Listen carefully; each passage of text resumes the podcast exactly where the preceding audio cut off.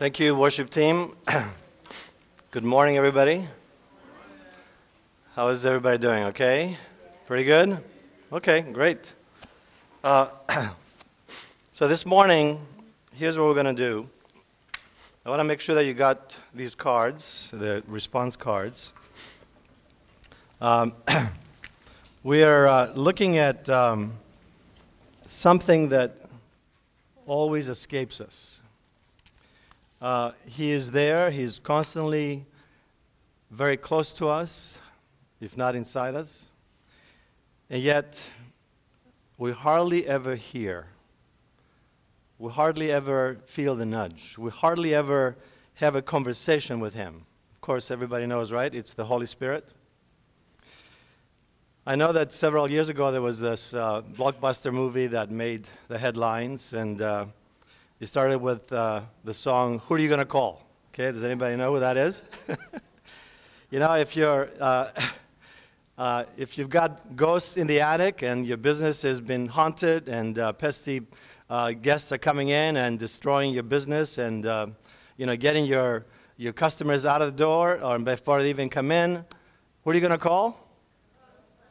Come on, who are you going to call? Okay, all right, very good. Now, if if you have a problem with your plumbing in the house, who are you going to call? oh, it just depends on, uh, I guess, what. it just depends on, uh, you know, what generation you're in. You know, my generation, you, you got to call Roto-Rooter. It's Roto-Rooter. That's the name. And away goes trouble. Come on, you know, you know that, right? All right, away goes trouble down the drain, right? This is this is the, the, the thing that kind of stuck, sticks in your mind, and you're supposed to think of that name, and the first time you think of the name, you call, and you know that's how they have their business. But unfortunately, the Holy Spirit doesn't have a little song. But maybe you know at the end of the sermon, I'm going to sing you a song, uh, and then invite you up to. Uh, come and get refilled, okay? Do we need to be refilled? Yes, we need to be reminded that the Holy Spirit is inside. I think we all should, you know, we all should have a little stamp on uh, whatever uh, what we're wearing on top of whatever we wear to work, and it should say HS inside, not Henry Sideropoulos, but Holy Spirit inside. Okay, and because that will remind us, you know why? Because people will say, "What does that mean, HS inside?" So that will remind us, "Oh yeah, the Holy Spirit inside me is inside me." What about the Christian life. You see, when I know that you think that, you know, I'm right now, I'm pretty high you know, top of you guys. I'm much higher than anybody else, uh, even Malathi that's up there. but the fact is that just because I'm your pastor, just because I have gone through all these sermons and all this knowledge and all this Bible study and all that stuff that I've done, that you probably think that, you know, Henry's got it all together. He's perfect, doesn't have any problems. He's constantly able to behave and constantly able to do all the nice things that Christians should do. And I want to, I'm here to tell you that I'm also struggling uh, with this situation today. This is the, the problem that we all have. We have the Holy Spirit inside, we have all the promise of God, and yet we struggle with certain things. We struggle with sins, the pet peeves that we have, the, the problems that come into our life and don't want to go, just like the pesky ghosts of Ghostbusters. Uh, there are things that, you know, plug up our system so we cannot you know, say praise to God, you know. Uh, we, can, we come to church and we feel guilty and, you know, hopefully, you know, we have enough songs like Majesty that get us into our knees and say, Lord, I thank you because you're a good God and that your majesty doesn't come down on us and just destroy us because we failed again this week. So we try and try and try and we still back to failing. How do you deal with that old nature, the Adamic nature? The, the, the Bible calls it the flesh. The flesh is a, is a bad word in Scripture. The flesh is the kind of instinctual power and instincts that we have that come up and just, instead of us being forgiving, we say, you know, I want to get you back. Instead of us, you know, saying the truth, we're going to hide the truth. It's, instead of us, you know, doing great things for God, we do great things for ourselves. Me and my family, my money, my bank account, my retirement, my family, it's all about us. And no matter how many times we get really set up and we get all excited and say, you know, this time I'm going to do it. This time I'm going to be able to get rid of that sin. Um, this time I'm going to be able to overcome. And even when we overcome once in a while, it's just a question of time before the power rises inside us, the old nature revolts, and there we go again. It stubbornly refuses to budge. That's our flesh. It's just set up that way. We've inherited from Adam and Eve. This is the reason that we have so much misery in life because it's the humanity. It's not just the planet, it's not just the elements, it's not just the weather. It's actually our humanity that is at the center of all that. And God has given us His Holy Spirit through Jesus Christ because He wants us to be like light the lights in the world. He wants us to be the example of people to follow. And then, but when we look at inside us, when we look at, when we take a, a toll of what's going on inside us and how we behave and how we think and feel, we realize that we're not ready for prime time yet. And we've been around for years and years. Well, this, I've been around for years and years. Perhaps you're having trouble with anger. Perhaps you're having trouble with unforgiveness. Perhaps you're having trouble with lust and cheating and lying and you know foul language and you want you want after because you're embarrassed you're a christian people know you're a christian you proudly said i'm a christian you know i go to this church called agape and you know it means love and but there's no loving and of course satan twists you know the the guilt makes it even more difficult for us. Paul writes a letter to Timothy. He's a younger man who has done amazingly well in the ministry. And he's now a pastor in different churches that Paul is sending him to. And he's writing to him and said, For God did not give us a spirit of timidity, but a spirit of power, love, and of, of discipline a spirit of love, power, and discipline. This is what you're supposed to be enjoying right now. This is what you're supposed to be actually into throughout the week. Even when you're alone, even when you have the time to just settle down, read the Word of God, meditate, and then ask the Holy Spirit, How am I doing? How can you help me to get rid of all these nasty little things that destroy my joy? and destroy my witness. If we walk in sync with the Spirit, we won't sink in sin. I want you to repeat that with me. If we walk in sync with the Spirit, we won't, we won't sink in sin.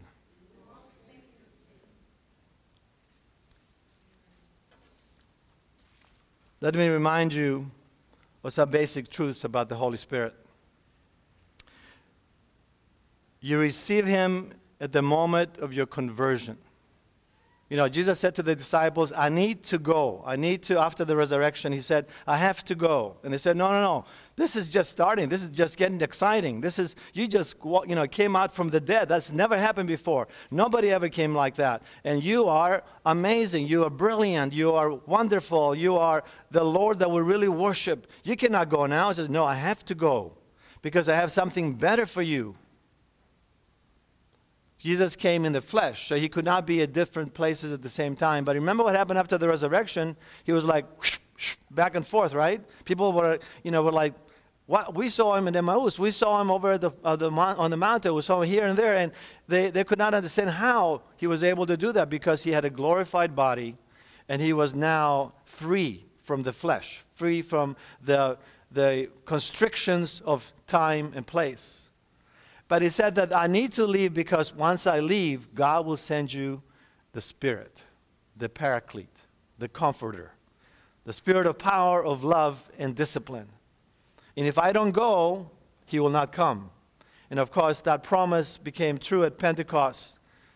And thousands and thousands of people throughout the known world were impacted, were born again, and then went out to spread the great news. And today, Christianity, the teachings of Jesus and the disciples of Jesus outnumber any other religion in the world. But the question right now for us is the, the quality of the life that we live through the Spirit. We receive Him at the moment of conversion when we accept Jesus Christ as Lord and Savior.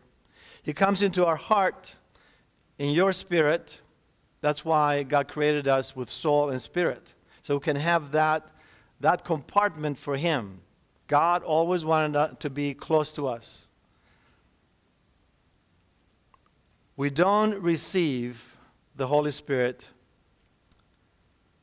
because we have become powerful. This is a lot of the the confusion in our hearts and minds. We think that if I study my Bible, if I go according to the Word of God, if I am disciplined, if I fast and pray, if I do everything right, then the Holy Spirit will do great things for me. No, that's absolutely not. That is not how He works. We don't receive the Holy Spirit by becoming powerful spiritually. No, we become powerfully spiritually because we have the Holy Spirit, because Christ has given us His Holy Spirit. We don't receive the Holy Spirit because we are good. No. We become good because God has given us His Spirit. This is, we have to make sure that it's not upside down in our heads. I want us to make sure that we are clear in our minds. We're disciplined in our minds and in our habits. That if we are struggling with something, we're not going to get it by ourselves. We're not going to be able to get one step further in getting better unless the Holy Spirit is involved. We don't receive the Holy Spirit because we are dedicated, obedient, loving, disciplined, etc. No, we don't. We become dedicated, obedient, disciplined because He has given us His Holy Spirit. Let me make it even more clear. The only requirement for receiving the Holy Spirit is having a thirst, being weak in your disciplines, failing in living the life of Christ. Those are the requirements. And everybody should say, okay, that's great, because I'm really doing good at that. I'm really good at failing. I'm really good at repeatedly repeating the same sin over and over and getting frustrated. Really, this is what I need. I need somebody to come in and not be just me trying to fight myself which is a losing battle. What did Jesus promise? Not only will he quench our thirst, but he said, in us, talking about the Holy Spirit, will be the source of living waters. Just rivers of living waters. Remember how he, he met this woman who was thirsty, the, the woman at the well. And she did not realize where her thirst was coming from. She thought that she had a thirst for companionship. She had a thirst for being loved by men. So she married five times. She married again and again and again and again and again until finally she met Jesus and he told her, you know what? That's not how you're going to quench your thirst. The thirst that you have is a spiritual thirst for companionship with God. And if you listen to me, you will also not have to come here every day and draw out water, especially by yourself because you are ashamed or you've been shamed by your community. You will be the refreshing water of your community.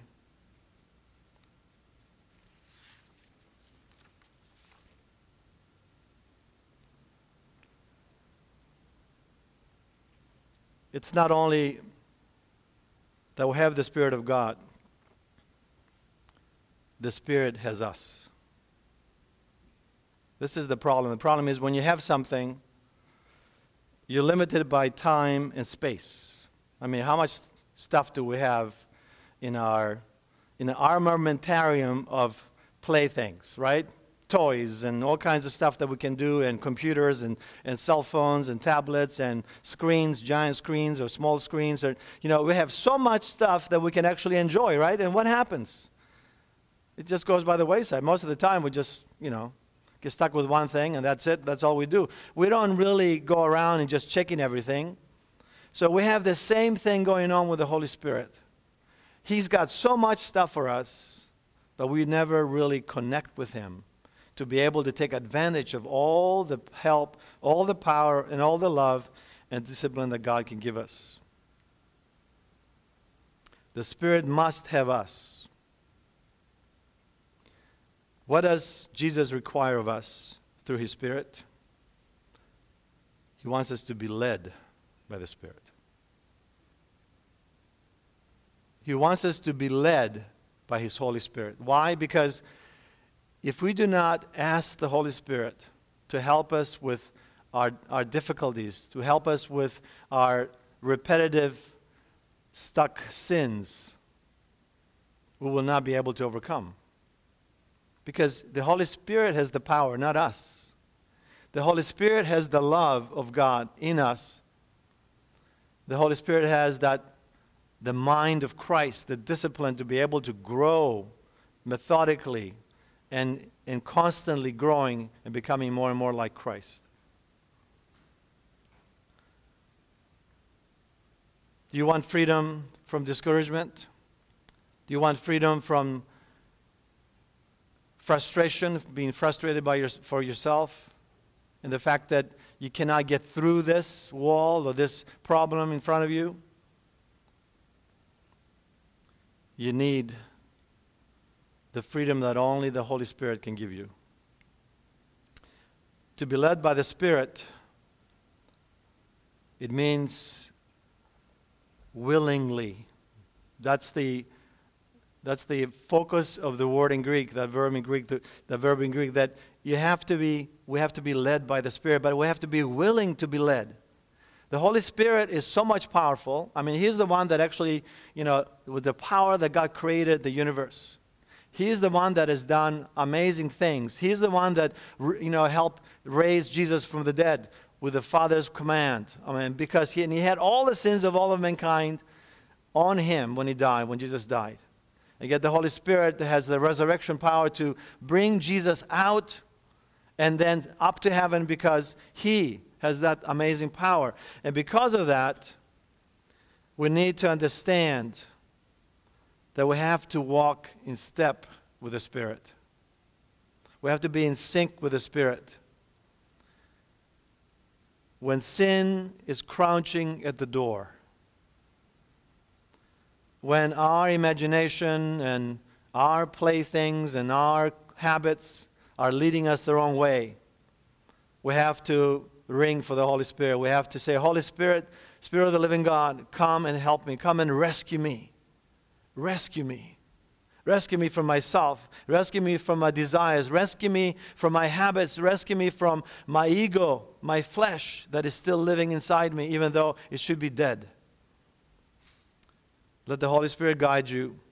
You've been saved, sealed, and delivered. Now is the time to walk in step with the Spirit. When bad habits are calling, when they are calling your name, anger and lust and desire and pride, who are you going to call? Holy Spirit. Who are you going to call? Holy Spirit. What I'd like to do is, I want you to right now, I want you to ask the question in your heart. I want you to close your eyes for a second and have the Holy Spirit, not you, have the Holy Spirit inside you. Call on Him. Holy Spirit, I don't even know where to start. I know I would have a pretty good idea where to start, but I know that may not be right, may not be the right way. Can you give me a list of where I start? Looking at my bad habits, look at those places that I'm stuck in, Lord. Look at my spiritual disciplines. I need both, Spirit of the living God. Help me to get back to Bible study, not just reading. Help me to go back, Lord, to hearing the Word of God. Help me to go back to applying what I read and understand. Help me to get back to fellowship during the week, not just once a week.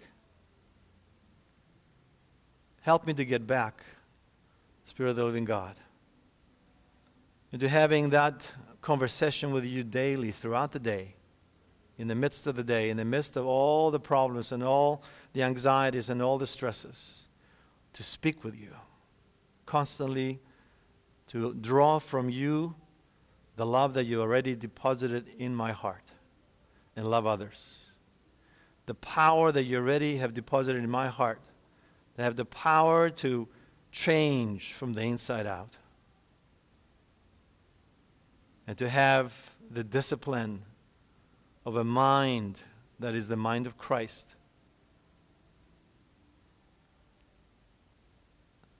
That knows how to handle all kinds of things that are in my hands my relationships, my work, my fellowship with other believers, my prayer life, my struggles, my fears.